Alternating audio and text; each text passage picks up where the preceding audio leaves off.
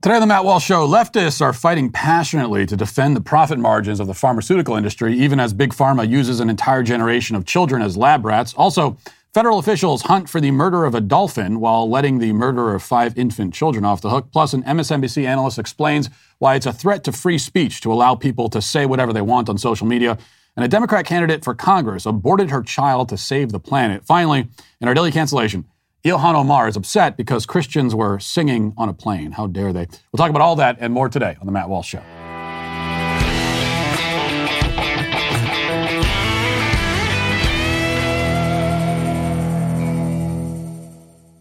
You know, a good sofa uh, not only is really comfortable and great, but also it, can change the way your room looks and feels. If you've been listening to the show for a while, You've probably heard me talk about Helix mattresses. Helix has left the bedroom now and they started making sofas. They just launched a new company called Allform and they're already making the best sofas we've ever seen. So, what makes an Allform sofa really cool? For starters, it's the easiest way that you can customize a sofa using premium materials and at a fraction of the cost of traditional stores. You can pick your fabric, the sofa color, color of the legs, sofa size, and shape to make sure it's perfect for you and your home.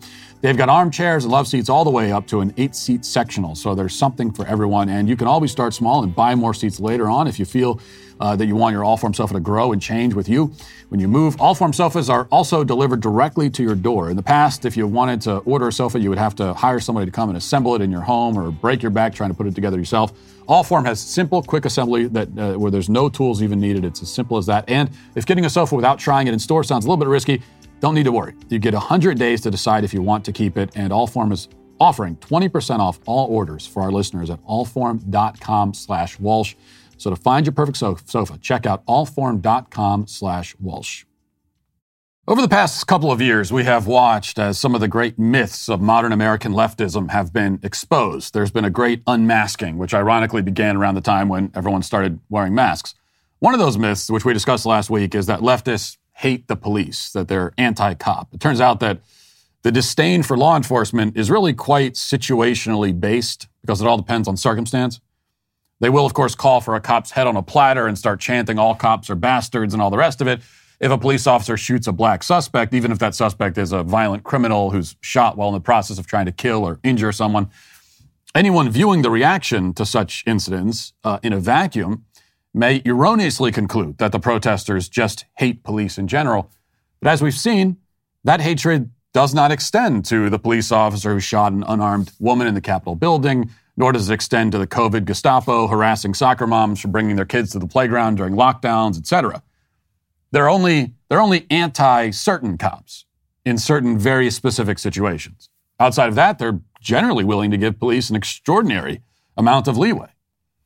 In a similar way, we have seen that the American left are not, as they've been previously accused, um, a bunch of anti corporation, rich hating socialists.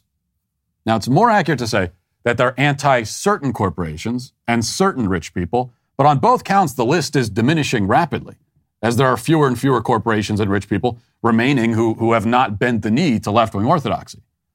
The ones who have demonstrated their fealty to the leftist cause can expect to be vociferously defended by the very people who had in the past been labeled anti corporation. Just look at how the left has come valiantly to the defense of Disney, pretending that one of the largest corporations in the world is a victim of right wing cancel culture. In fact, even when they go after the few remaining rich people who have not bowed to them, and there's only a few, they're usually attacking that rich person on behalf of and in defense of other rich people. So look at how they've taken the side of the Twitter corporate board against Elon Musk. The Twitter corporate board, who, by the way, together own almost no shares of Twitter. I think once Jack Dorsey leaves the board, uh, he's got 2%. He's the you know founder of Twitter, and he's going to be gone in a few months. And when he's gone, like combined, I think they have 1% or 2%, all of them. So they have almost no financial stake in the company, and yet have claimed the right to make decisions against the economic interests of its actual shareholders and without allowing the shareholders to have a say. The American leftist, with his democratic principles, sees no problem with this arrangement because he hates Elon Musk. Not because Elon Musk is rich, but because Elon Musk is rich and not leftist. And then there is the left's relationship with the pharmaceutical industry. Now, if there are any corporations in the entire world who warrant extreme skepticism and constant criticism, it's big pharma. I mean, we live in a country plagued by an opioid epidemic, uh, addiction epidemic, and, and that epidemic has been largely driven not by drugs pushed by dealers on the street, but by drugs made by the pharmaceutical industry and prescribed by doctors who themselves are riddled by financial conflicts of interest. And yet the leftist goes to war to protect this industry's bottom line. Bottom line. Perhaps most notably, fighting on behalf of Moderna and Pfizer by pushing for the government to require Americans to use their products. And that's a push that isn't over, by the way. Just this past weekend, Dr. Ashish Jha, who's uh, Biden's COVID advisor, appeared on Meet the Press and suggested that the White House may yet still impose a vaccine mandate for travel. Listen. You were an advocate of a vaccine mandate uh, when you were on the other side of, uh, of this uh, uh, in your private capacity here. Is that something that can be implemented, a vaccine mandate for air travel? Um, that's a really good question. I mean, I think you know when I was, uh, I have always believed, and certainly the early days of the pandemic, uh, once vaccines became available, I thought it was very important to get as many Americans vaccinated as quickly as possible, and mandates worked.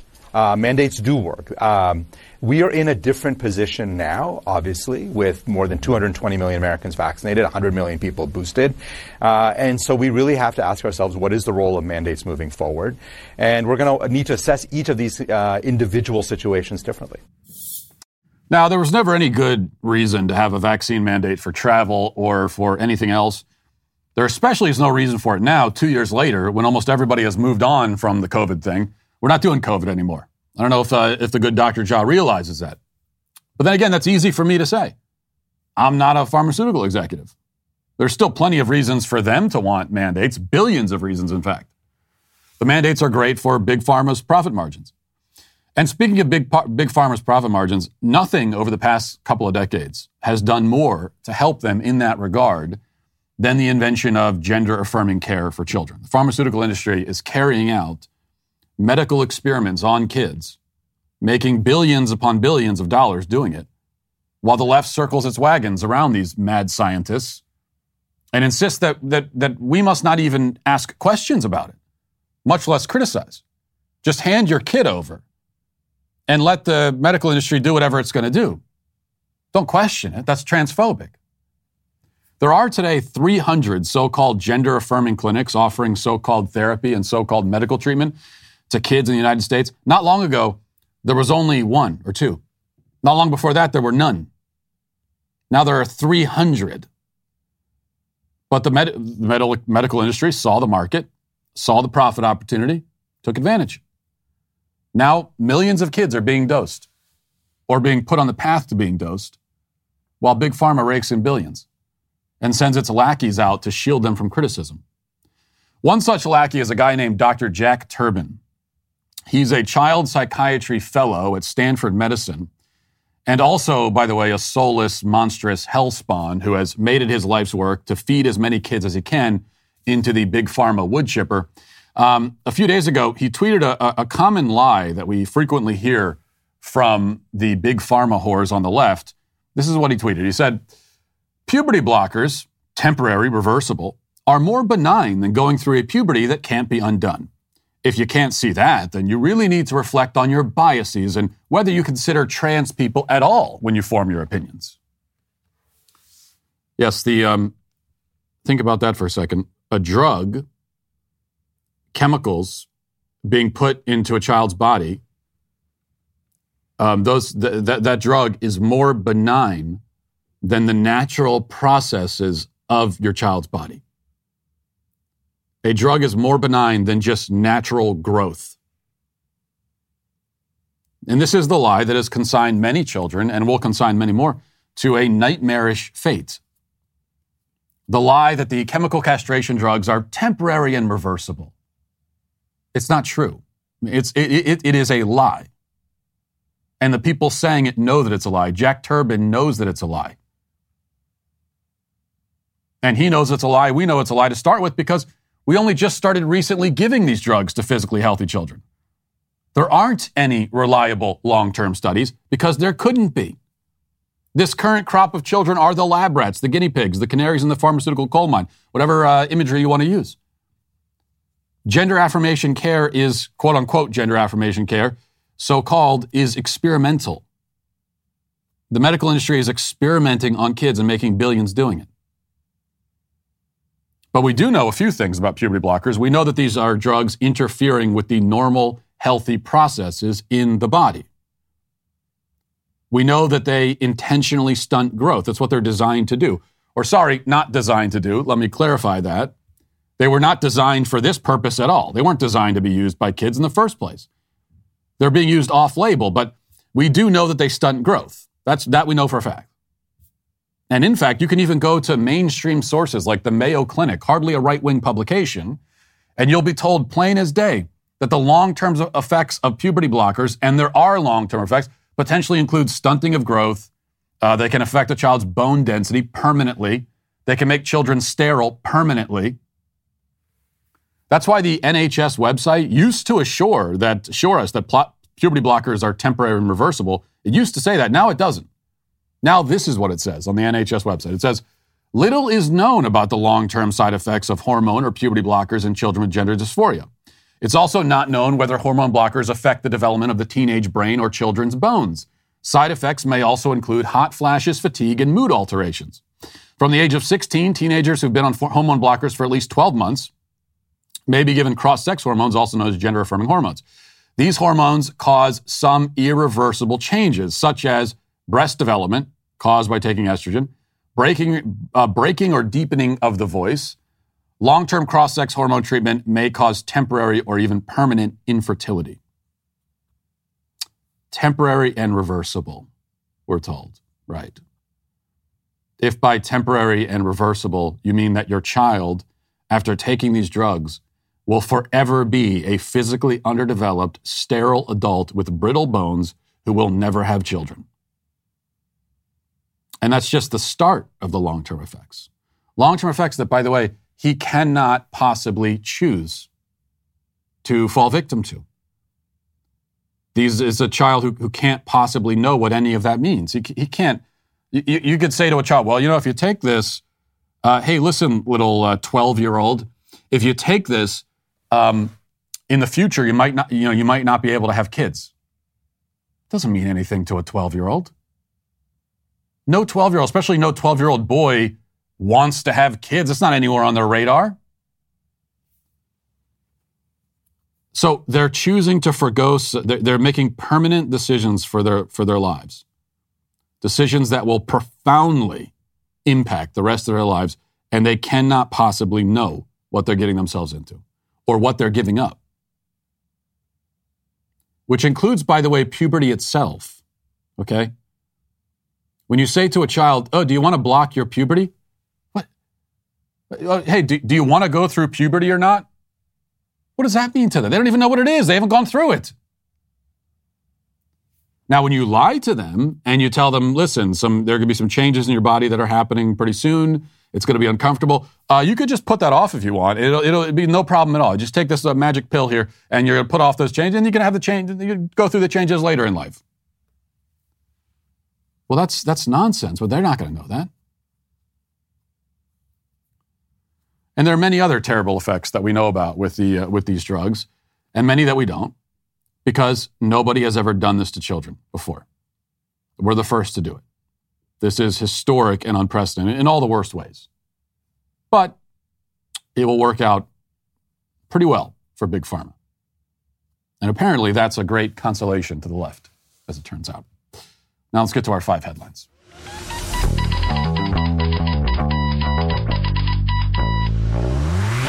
If you're a parent, then you know kids are amazing and expensive, and also sometimes, frankly, a little bit annoying. But when it comes to the expensive thing, uh, it's especially the case with Fabric. Protecting your family with term life insurance is surprisingly affordable. Fabric was built specifically for parents to help you manage your family's financial future like a parenting pro stress free. Fabric's new lower prices mean significant savings over other providers with great policies like a million dollars in coverage for less than a dollar a day. Everything is on your schedule with Fabric because it's all online. Less than 10 minutes to apply, and you could be offered coverage instantly with no health exam required. Then just personalize your quote to fit your family's needs. With Fabric's online hub, it's easy to track your family finances all in one place. Get affordable life insurance, set up your kids' college savings plans, and even establish a rainy day savings fund Planning for the future has never been easier. There's no risk to apply today. Fabric has a 30-day money-back guarantee, and you can cancel at any time. Protect your family with term life insurance now in just 10 minutes. Apply today at meetfabric.com slash Walsh. That's meetfabric.com slash Walsh to start protecting your family today. M-E-E-T, fabric.com slash Walsh. Fabric insurance agency policies issued by Vantis Life, not available in New York and Montana. Prices subject to underwriting and health questions. Uh, I want to mention this right at the top because I wanted to put it into the opening and uh, I, I, didn't have time to include it there. So, just on, on this issue of, uh, of puberty blockers, which are supposedly um, benign, reversible, temporary, according to Jack Turban and the Jack Turbans of the world. And again, I don't want you to think that Jack Turban, although he is unfortunately a very influential voice in this world, um, I don't want you to think that he's uh, an outlier. He's a no. This is this is this is the narrative. This is the official narrative that parents are being told, that kids are being told. This is what you hear from if you go into your gender affirming therapy. This is what you're going to hear about temporary and reversible um, pu- puberty blockers. Well, here's a uh, here's this is something that was put on the on the trans forum on Reddit, and um, it was posted by a parent. This was, by the way, posted about four years ago, and it sat there online, and nobody really noticed it. And over the weekend. Um, someone on Twitter found this on Reddit and posted the screenshot.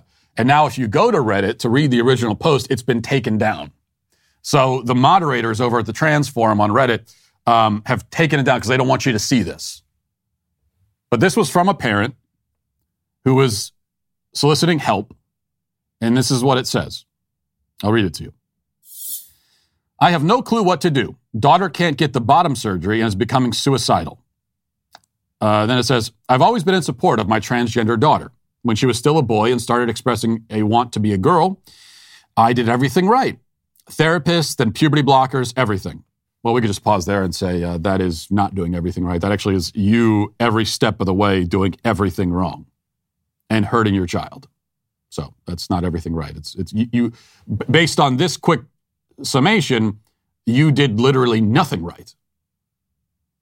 Okay, you, you faced a fork in the road and um, one after another, and you went in the wrong direction every single time. Um, and it continues. Now she's 20 and everything is falling apart. We had to hold off on the body surgery because of cost, but now finally had enough and went and got several consults. All have said the same thing. The puberty blockers have left her with a micro penis. She has to get part of her vagina made with her colon. Well, one of her friends had that surgery, and even years later, it smells fairly colon like. So this is what they're doing with uh, to young people. Um, they're using parts of their internal organs to make fake vaginas on on young men. Obviously, my daughter is now distraught. She's in counseling, but is becoming worse and worse in her mental state, and I'm frantic. On top of this, she has never had any sexual function, no urges, no erections. Even when she tried masturbation to see if she could stimulate herself, nothing. The doctors say this may not uh, change even after the surgery. Her dating life is dismal as well. We knew it would be hard, but it's impossible. The one man who was with her for a while soon just became frustrated by her lack of sexual anything and broke it off. I don't know what to do. A friend suggested I post here for advice. Please help me help my child. Well, the tragic reality here is that um, there is no good answer. Now, the absolute wrong answer would be to go through with any kind of surgery whatsoever. But um, there's no great answer because you're because of what you have done to your child. And now he is going to live with the consequences for the rest of his life. So what happened is that he, as a child, with your facilitation, gave up on manhood, gave up on masculinity before he'd even ex- really experienced it. Gave up, it made it, he made a decision. He didn't make the decision. You, you made the decision, and the doctors made the decision for him about his future self. Of course, the future self has no, has no say in the matter. Um, and so now he's, he's never going to be a woman. That's never going to happen. But also physically, he's not a fully developed man. So he's, he's, uh, but he's still male biologically and always will be. But in terms of physically and how he appears, he's just kind of stuck in this in this, this purgatory.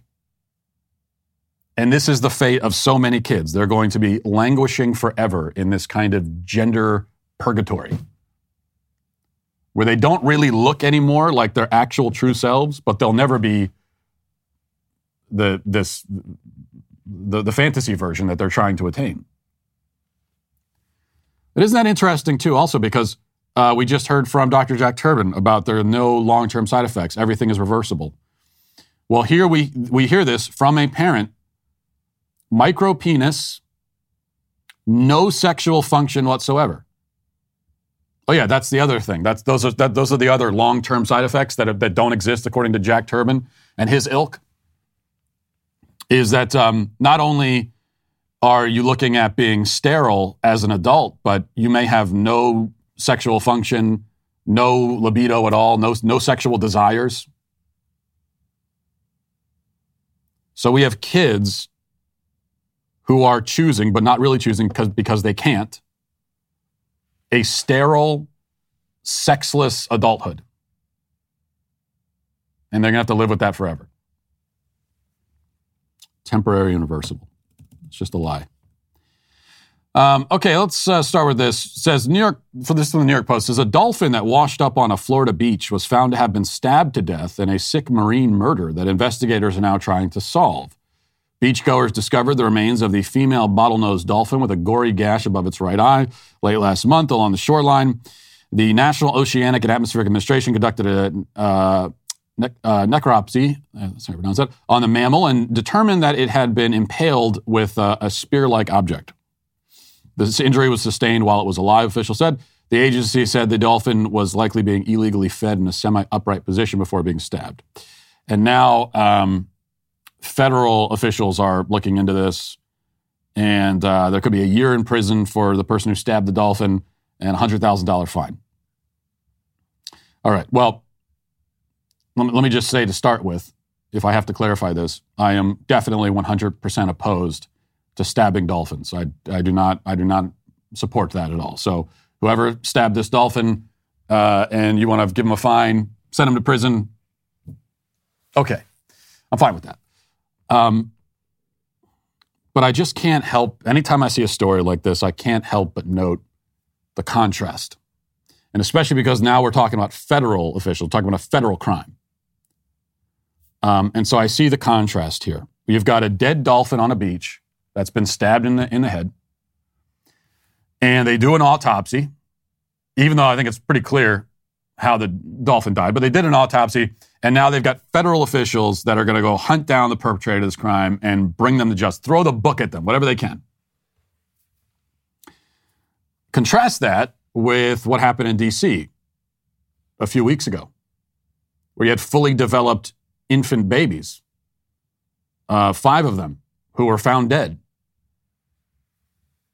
in a in a in a in a container that was taken from an abortion clinic and they also had head wounds, but in this case, they're they're uh, a gash in their their skulls have been gashed open and their brains sucked out. And in that case, um, even though there is a lot of evidence that a federal crime was committed, partial birth abortion is a federal crime. No autopsy was performed and no federal investigation, and there will be no penalties whatsoever for the perpetrator. And also, the other thing is, in that case, we, we know who did it. It's an abortionist, Santangelo, in town. We know, we, you, we know where he is. We know where he works. So they could just march over there tomorrow and arrest him on federal crimes, and they're not going to do it. So a, a dead dolphin attracts the attention of federal officials in our federal government, but not dead babies.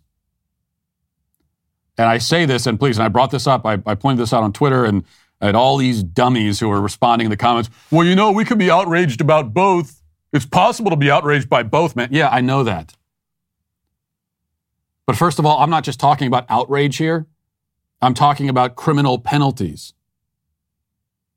And the federal government has decided that only one of these perpetrators, the person who killed dolphins, is going to face penalties, while the person who killed the babies will not. So it's not just about outrage, it's about crimes being done and punishments for those crimes. But also in terms of outrage, yeah, I, I you know, I, I could help but note all the people tweeting about the dead dolphin.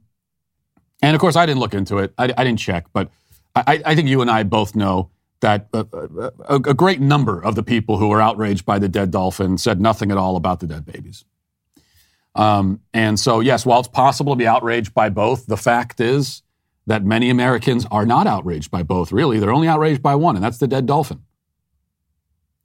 And even if you are outraged by both, your outrage about the dead children should, should be overwhelmingly um, you know, more severe than your outrage over the dead dolphin. Like they don't even belong in the same conversation at all. A dead dolphin, that's the kind of thing you hear about that and you say, well, that's, uh, you know, that's too bad. That's, that's, that's really, who stabs a dolphin?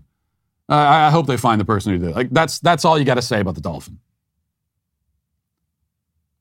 But what happened to these children should provoke within you a, a, an intense, fiery rage. Like at the bottom of your, right down to the bottom of your soul, you should feel that rage.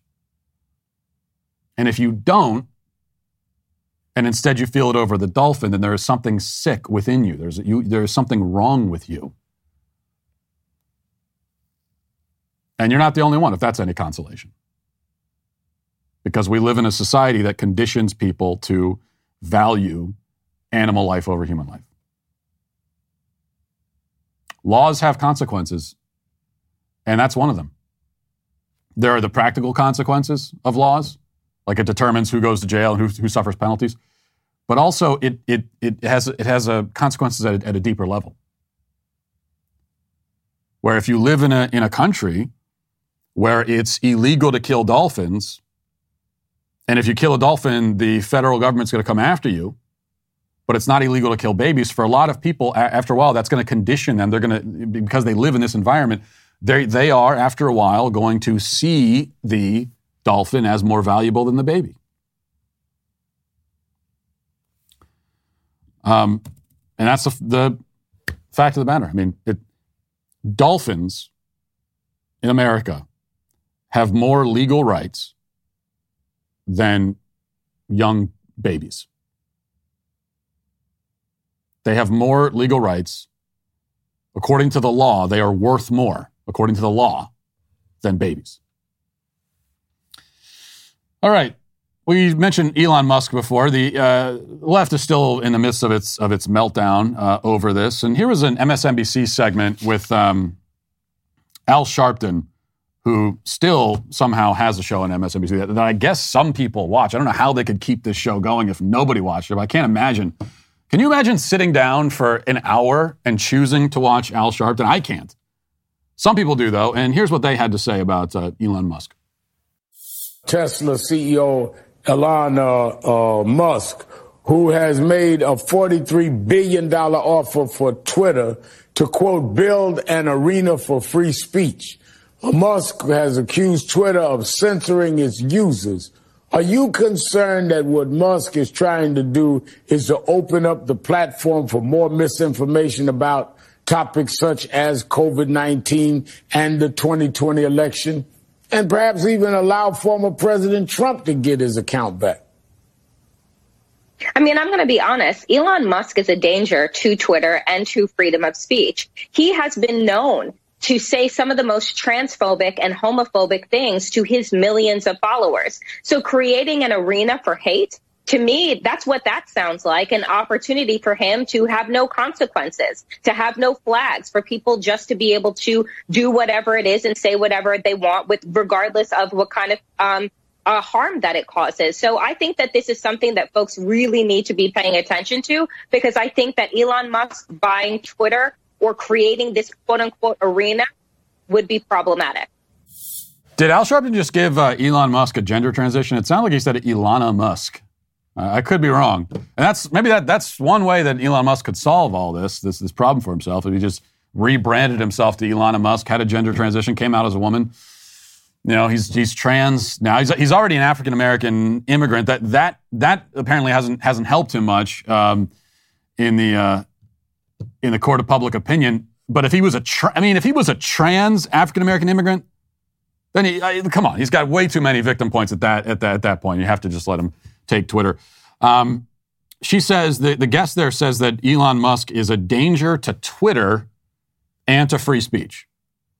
Now, on the first note, she's she's she's right. Actually, it, it, he, he is a danger to Twitter as it is currently assembled. He is a danger to Twitter as it is as it currently functions. He's certainly a danger to the to Twitter's corrupt board. Um, he's a danger in that way, but that's that's that's a good thing. That's called being. He's a, another way of putting it is he's a he's an actual disruptor. And there are a lot of people who get credit for being disruptors who aren't, but in this case, that's actually what, what Elon Musk is.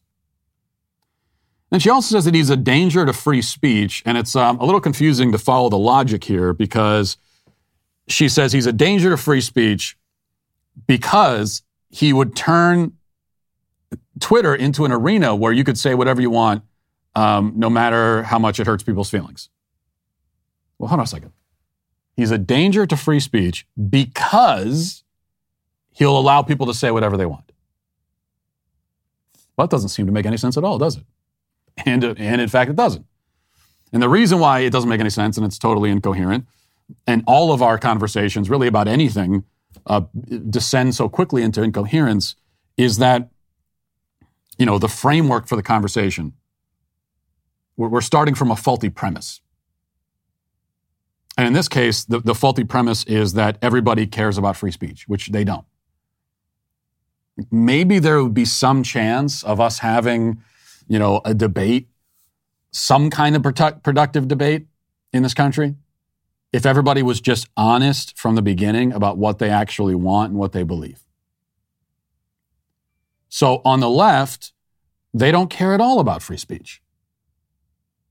So just say that you know, uh, make your argument against free speech. I, am not to, going to agree with it, but that's your argument. Rather than arguing against free speech within the context of pretending that you're trying to defend free speech, well, there's just no hope of anything happening there. No hope of us understanding each other. So for the MSNBC panelist there, her actual view is that free speech is bad and she doesn't think we should have it. We should not be able to just say whatever we want. And okay, start that's your starting point. Make your case.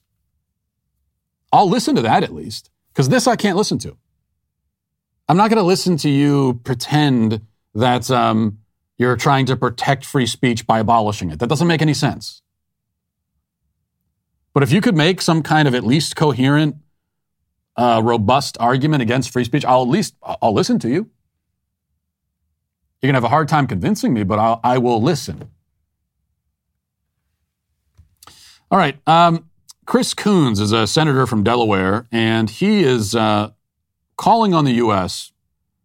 to get involved and stop Russia. And if that means a world war, then it sounds like he's perfectly willing to um, endure that, or at least have the rest of us endure, because it's not going to affect him much. Let's listen to that. In some public remarks this week, you said um, the country needs to talk about when it might be willing to send troops to Ukraine. You said if the answer is never, then we are inviting another level of escalation and brutality by Putin. Are you arguing that President Biden Margaret. was wrong when he said he would not send troops to Ukraine? Are you asking him to set a red line? Margaret, I think those of us in Congress who have a critical role in setting foreign policy uh, and in advising uh, the president in terms of his decisions as commander in chief uh, need to look clearly uh, at the level of brutality. This is a moment of enormous challenge for all of us. Uh, and I deeply respect President Biden's leadership in pulling together the West, in imposing crushing sanctions uh, on Russia, and in bringing to this fight countries that had stayed on the sidelines before. I think President Biden's leadership has been steady and constructive, but this is a critical moment if Vladimir Putin, who has shown us how brutal he can be, is allowed to just continue uh, to uh, massacre civilians, to commit war crimes um, throughout Ukraine uh, without NATO, without the West uh, coming more forcefully to his aid, um, I, I, I deeply worry that what's going to happen next is that we will see Ukraine turn into Syria. Mm-hmm. The American people cannot turn away from this tragedy in Ukraine. I think the history of the 21st century turns on how fiercely mm-hmm. we defend freedom in Ukraine and that Putin will only stop when we stop him. Defend, uh, yeah, we need to go to war to defend freedom in, uh, in Ukraine. You notice how the argument has shifted quite a bit because in the, uh, you know, early on, early in, in Putin's invasion of Ukraine, we were told that, well, we might have to get involved. Uh, we might have to get involved and stop it because if we don't, there were all these comparisons to World War II, right? And Hitler. And uh, look what happened when the West didn't rise up to put a stop to, to, to Hitler's campaign of invasion early on. Um, and so that was that was the argument in the first few weeks. I mean, up until like it seems like just 15 seconds ago, that's what they were telling us is that if we don't we got to get involved potentially because if we don't, then Putin's going to he's going to keep going and he's going to continue his invasion and pretty much pretty pretty soon he's going to occupy all of Europe. Like that's that's where this is going to head. And they've um, they've stepped back from that because it's very clear with the way this is playing out that that's not going to happen.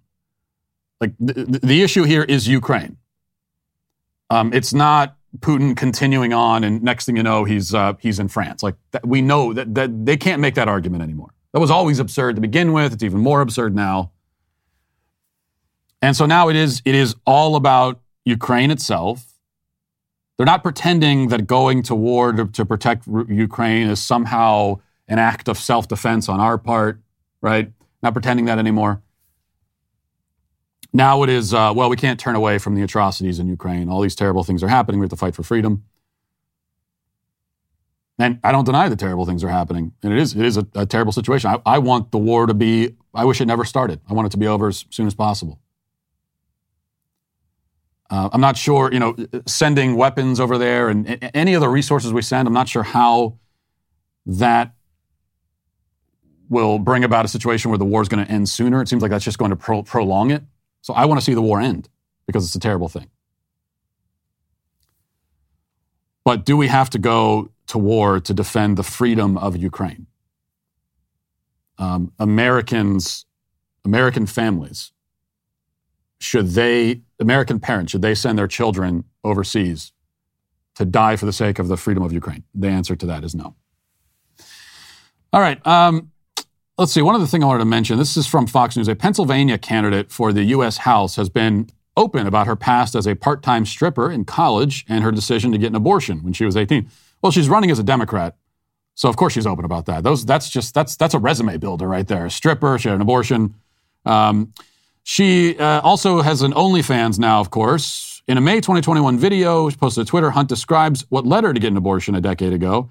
She's now running to unseat incumbent Democratic Representative Dwight Evans in the primary election. She raised uh, nearly $328,000 in the first quarter of 2022.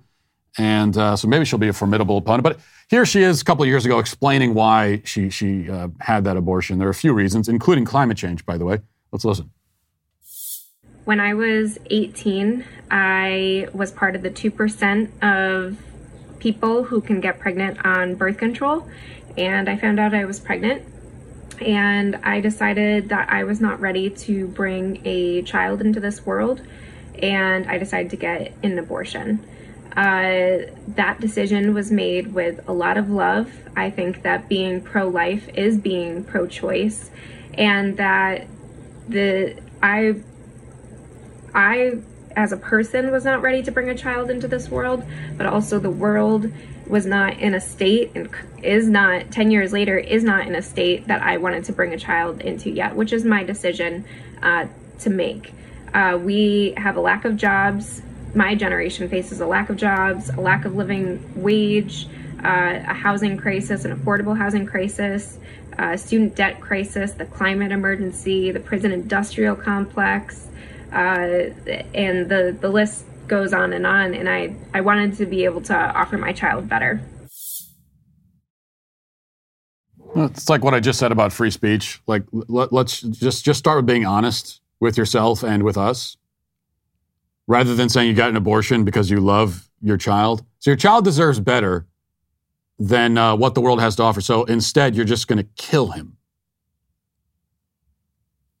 right? It's it's not like you can kill your child and then wait for the world to get better, which is never going to happen because we we live in a in a fallen world and it, there's always going to be pain and suffering in the world. So, but you, you can't do that. Wait for the world to magically get better and then have that same kid later when the timing is right. No, that that child is dead forever. And so that, of course, doesn't make any sense. And rather than trying to position abortion this way, it's something I did it for the sake of the child. I killed my child for his own sake. It was a loving act. Just start from from a point of honesty and say, I, I, I don't, I didn't care about this this person. This is all about me. Why should I have to make sacrifices for him? That's not a defensible position, but that's the honest position. Start there, at least. And she throws it all in there uh, climate change, the prison industrial complex. You know, the great thing about that is that if you are um, a good mother, which I, you know, I understand as a stripper and someone on OnlyFans, maybe that's a lot to ask, but if you're a good parent, then you don't really have to worry too much about the prison industrial complex for your as, far as your own kid is concerned. That's what that's what because you're going to raise them so that they don't end up going to prison. And that's going to work like 95% of the time. If you're just a good parent, your kid's not going to end up in prison. Um, but it's all, it all is, in the end, is a, is a loving act. Kill a child because you love them. Absolutely perverse. Let's get now to the comment section.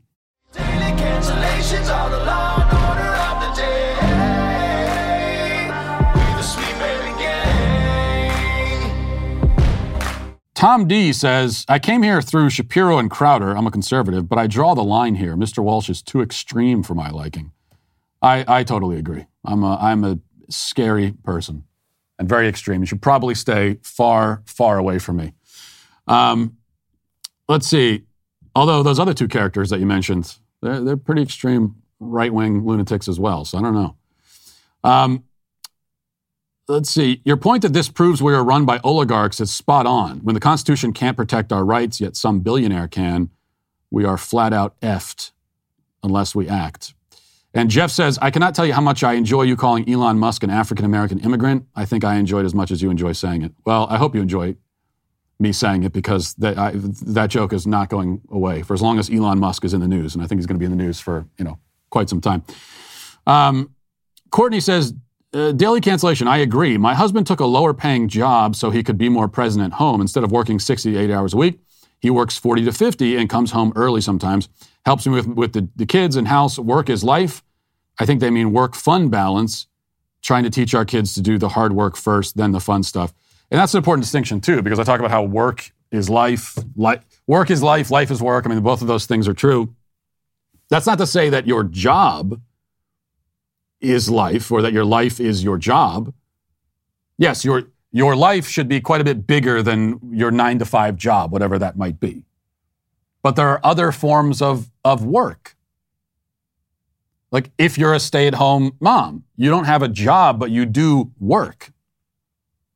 And that's why there's this argument sometimes about, oh, does being a stay at home mom, does it count as a job? Is it a real job? Well, no, it's not a, it's not a job. You don't clock in, you don't get paid for it. It's not a job.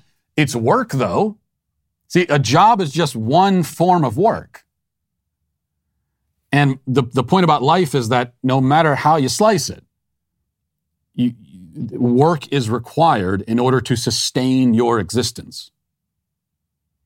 The only difference is that now in the modern Western society, you actually have the option to not do any of that work or not do most of it and kind of conscript someone else to do it for you.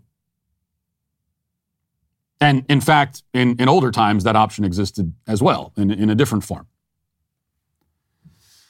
Let's see. Michael says, Matt, have you slash will you see Father Stew? How do you feel about faith based films with profanity? The movie has an R rating for language. I personally feel there's never an excuse for profanity in a movie. Uh, I haven't seen the movie yet. I know what you're talking about. This is the Mark Wahlberg uh, movie with Mel Gibson, and uh, it's a, a, true story about a guy who I think is a, like an ex-con, and he comes out of this hard life, and he, he eventually becomes a priest. And um, I've heard it's getting panned by the critics. So you go to Rotten Tomatoes, it's one of those classic things where it's got like a 30% rotten score from the critics, and then 98% of the audience likes it. So that for a movie like this, I would actually be any movie that involves faith, Christianity, the church, if it's critically acclaimed, that makes me very nervous. Um, so the fact that critics hate it is a real good sign for me. And uh, Mark Wahlberg and Mel Gibson are both excellent. So I am interested. I'll probably watch it.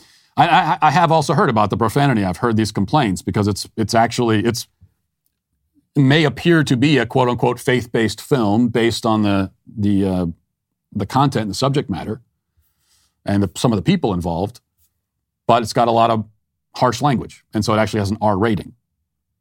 How do I feel about that? I I I think that's a good thing actually because that's that's real that's reality. You're trying to tell a story about something real something that actually happened. And you want people to be able to understand it and relate to it and get invested in the story. And so how could you possibly tell a story about a, an ex-con a guy who lived, lived this hard life into drugs and whatever else and there's never any profanity? But he gets mad at someone and you hear him say oh gosh darn you big meanie head. Like the minute I hear that, it takes me out of the story. It's not real. And so what you have to ask yourself is not whether there should be profanity in the movie, it's whether this is a story worth telling. And of course it's a story worth telling. It's a story of redemption. So yeah, in fact, you do need you, you do need harsh language. You do need uh, cussing in movies sometimes because it's real. Remember that was one of my big complaints about um, what's that? The football movie with Denzel Washington. Rem- Remember the Titans, okay, which is like a good movie, and um, it, has got Denzel Washington. It's a football movie, but it's it's PG. And so you've got all these scenes in a locker room with these high school kids and the football players, and they're arguing, they're fighting, and everything. And uh, but it's only PG language that they use, and it just makes it ridiculous, and it takes you out of the story. So I think that's great. Uh, let's see. Another one says PK Starstorm says uh, Matt Matt echoing the Incredibles 2 villain monologue during the cancellation segment. LOL. Well, I've never seen the Incredibles 2. I don't plan on seeing it, but I do find that I very often agree somewhat with the villains in superhero movies. Like on the rare occasion when I watch a superhero movie and I and I hear the villain and we get to his big speech at the end, oftentimes I listen to it and I think, oh, he's got a point. Maybe that's why I can't get into the genre because they're too hard on the on the supervillains. I relate to them too much. I don't know what that says about me. You know, Americans used to turn to sports to get away from politics, but the left has now made that impossible, turning them into a stage for virtue signals and political actors. And NBA star Jonathan Isaac isn't having it. Isaac faced heavy criticism from the media for his views on social issues and vaccines over the past few years, and he still stood strong, which is why I'm extremely excited to announce that he's decided to write a book with the Daily Wire called Why I Stand Jonathan's book will be about the rise of his basketball career, his journey into faith, and his strength to stand alone in the face of immense pressure. The book is available for pre order now at Amazon, so reserve your copy today. Now let's get to our daily cancellation. Over Easter weekend, a video went viral which sparked perhaps a stronger reaction than you might expect. Um, that is, you might not have expected the strong reaction if you've been cryogenically frozen for the past half century and were just thawed out and introduced to the internet 30 seconds ago. But anybody with a bit more experience in cyberspace knows that literally anything sparks a strong reaction, especially anything involving politics, religion, or airplanes. If you combine the three, you've got a real powder keg on your hands. Not literally, we hope. That brings us to uh, this video, which shows uh, a group of people on a flight standing up and singing Christian worship music on the flight. One of them is standing in the aisle with an acoustic guitar. Um, we know that that man with the guitar is named Jack Jens Jr. He's a pastor and the founder of uh, Kingdom Realm Ministries, it's called. He and his crew were traveling across Europe and into Ukraine, apparently, over the past few weeks. We know all of this because the media has published some not so favorable stories about this incident, and Jens has actually been doxxed on Twitter by the outrage mob. Some prominent people have joined the backlash, such as Ilhan Omar, who tweeted on Saturday, quote, I think my family and I should have a prayer session next time I'm on a plane. How do you think it will end? Yes, yeah, some people uh, music on a plane, Ilhan wasn't even there, and yet she has found a way to make herself the victim of it.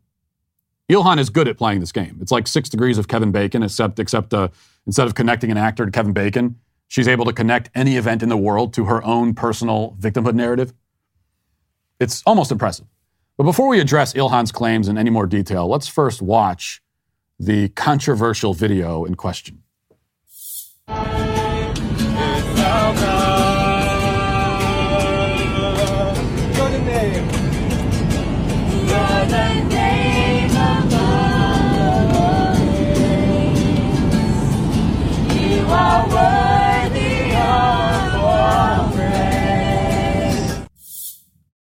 Now, let me just say up front that um, I can very much relate to the bald guy in the foreground staring helplessly into the camera. You can see him right there. Uh, some of the passengers seem to be relatively pleased with the performance, but I, I think I'd be reacting more like that guy right there. This would be, in many ways, like this situation for me, would be my personal hell. I appreciate the message of the song, but I, I really personally, uh, from an aesthetic standpoint, cannot stand acoustic youth pastor Christian music. The idea of being trapped in a metal tube 30,000 feet in the air with a guy strumming his guitar two feet from my eardrums is traumatizing to think about. If I was in, in an exit row, I might consider making a break for it. This is almost as bad as somebody eating an onion bagel in the seat right next to you, an experience that I've suffered through on more than one occasion. In those cases, with, with respect to the bagel chompers, I think it'd be, it'd be legally and morally justifiable for the air marshal to just escort the offender off of the plane in the middle of the flight. I would not advocate for the same penalty for the worship team in the video because at least their hearts are in the right place. But I do think that you should just give people a choice before subjecting them to contemporary Christian folk music. Consent is key. I mean, I'm Christian and I don't even like it. You can't just assume that everybody wants to hear that. I mean, what if somebody stood up in the aisle and started yodeling? What if a polka band played accordion music all the way over the Atlantic? What if, God forbid, Beyonce was on the flight and started singing a cappella? I mean, where does it end? My problem is with the singing, then, not with the message. But for Ilhan Omar and the others in the online outrage brigade, brigade it's the opposite. And that's why none of these people complained when the cast of The Lion King sang The Circle of Life on a plane in Australia. Let's watch that again. 几乎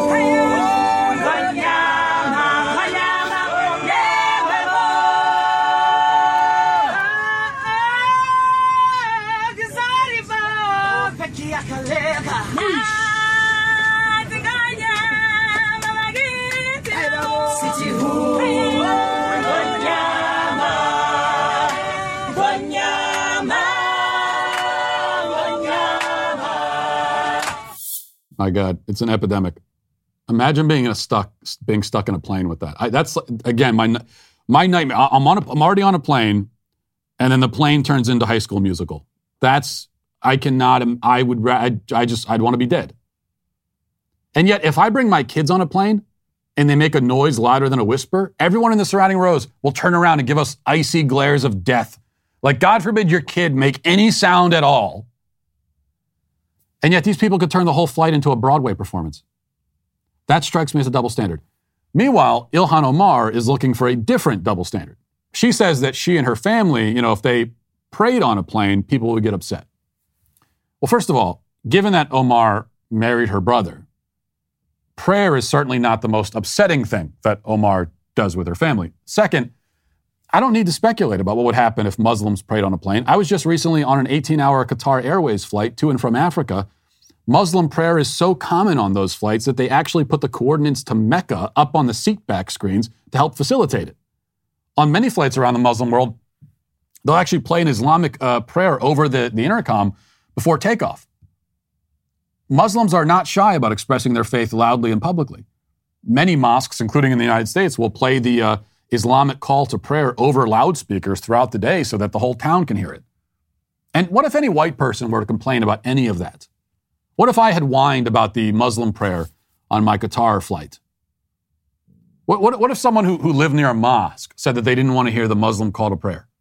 How would Ilhan Omar respond to that?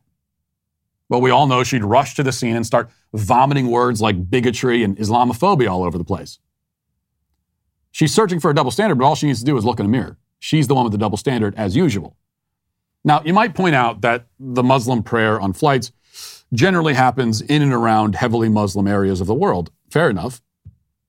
But the West is heavily Christian. Not as much as it used to be, not as much as it should be, but still predominantly Christian, according to any survey I've ever seen on the subject. So it's the same old story here. Ilhan Omar does not believe that anything in the West should reflect the West's dominant historical culture and religion. The Middle East is allowed to wear its Muslim culture with pride, but the West cannot do the same with its historical Christian culture, according to Omar. Ilhan Omar was born in Somalia, which is one of the worst places on earth. It is an absolute hellhole. It's a wasteland, a failed state. Her family fled that place, sought refuge here, and they were welcomed with open arms. And yet she despises her adopted home. The Christian West took her in, elected her to Congress, made her one of the most influential people in the country, and still she has no gratitude. She has no love for the place that saved her life, or for the place, uh, or, or for the people who inhabit that place. She came into this culture, our culture, and immediately decided that the culture must change. Not just change, but be entirely dismantled and rebuilt to reflect her own ideology and priorities. And if you think that the last statement there is reading a little bit too much into her complaining about people singing Christian songs on a flight, you'd be right.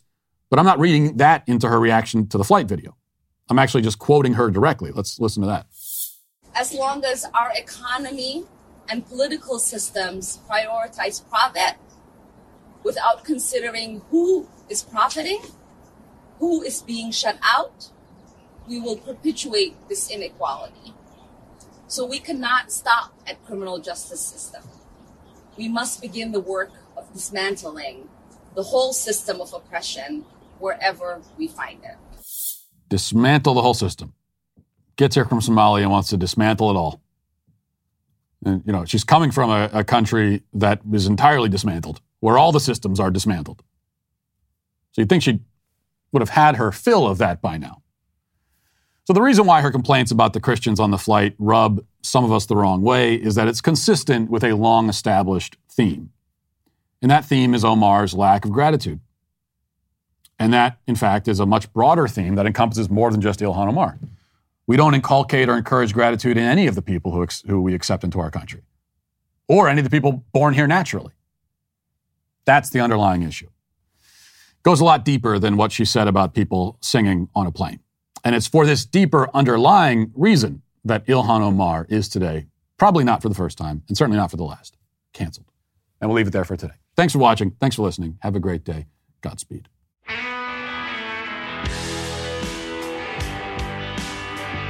Well, if you enjoyed this episode, don't forget to subscribe. And if you want to help spread the word, please give us a five star review. Also, tell your friends to subscribe as well. We're available on Apple Podcasts, Spotify, wherever you listen to podcasts. We're there. Also, be sure to check out the other Daily Wire podcasts, including The Ben Shapiro Show, Michael Knowles Show, The Andrew Klavan Show. Thanks for listening. The Matt Walsh Show is produced by Sean Hampton, executive producer Jeremy Boring. Our supervising producer is Mathis Glover, production manager Pavel Vodowski. Our associate producer is McKenna Waters. The show is edited by Robbie Dantzler. Our audio is mixed by Mike Coromina. And hair and makeup is done by Cherokee Hart. The Matt Walsh Show is a Daily Wire production, copyright Daily Wire 2022. Twitter triggers a poison pill to stop Elon Musk's hostile takeover. President Trump endorses J.D. Vance in Ohio. And White House Press Secretary Jen Psaki refers to a reporter as a stupid SOB. What a threat on the media and journalism! We will cover all of it on The Michael Knowles Show.